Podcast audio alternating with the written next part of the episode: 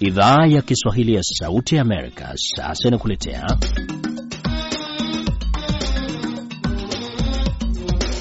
Jukwaa la Vijana.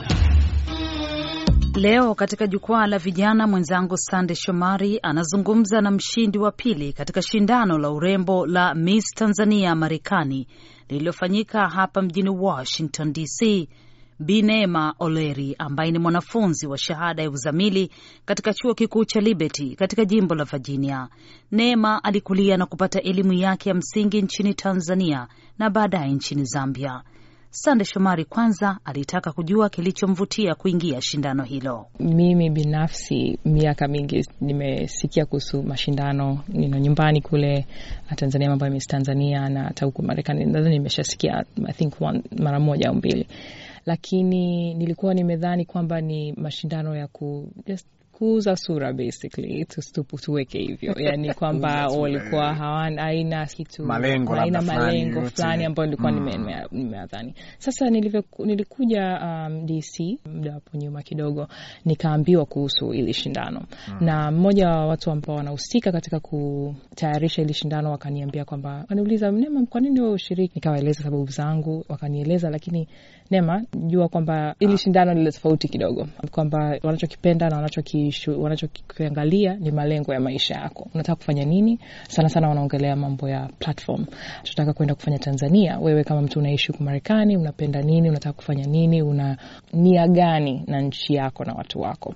Kwa hiyo nilivyosikia hivyo, nikasema okay, hichi ni kitu ambacho mimi naweza nikashiriki, kwa sababu kwa kweli moyo wangu na malengo yangu ni kufanya vitu vikubwa Tanzania, kushiriki katika biashara, kushiriki katika mambo ya jumuiya ah, na kadhalika, so ikanivutia kwa hivyo. Tueleze changamoto.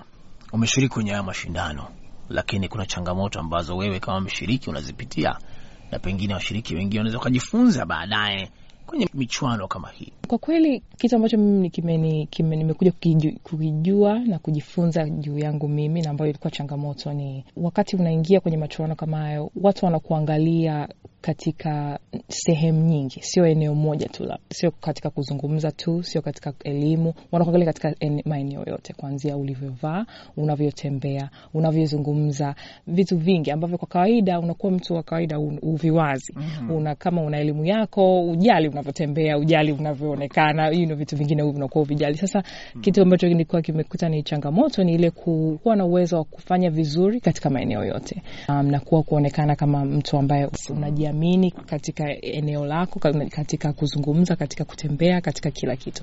Na umetuambia ulikuwa unapenda kuimba, sasa unaweza ukaimba kidogo? Ndio, naweza kuimba kidogo.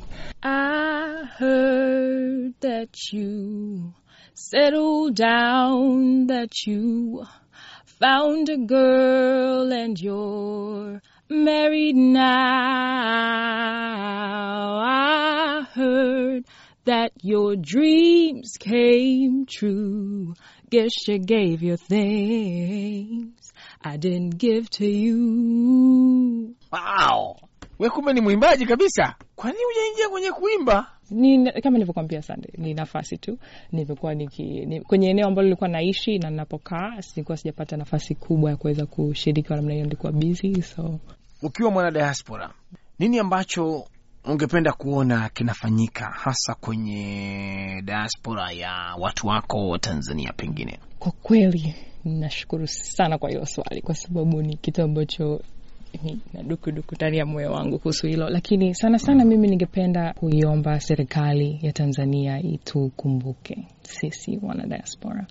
Nchi nyingi maeneo ya Afrika na nchi nyingi duniani kwa kweli zinaruhusu watu waweze kupata uraia katika nchi mbili. Um, na unfortunately nchi yetu haituruhusu hicho kitu, kitu ambacho nadhani kinatufanya tunakosa mambo mengi sana katika kuendeleza nchi yetu na katika kurudisha wale watu ambao tumetoka sasa kama hivi tu, ambao wanaishi huko Marekani waweze kuja au nchi zingine kuweza kurudi nyumbani kutoa vile hivyo vipaji vyao wanavyonavyo, elimu yao walionayo, pesa zao kuweza kuzirudisha nchi, nchini Tanzania.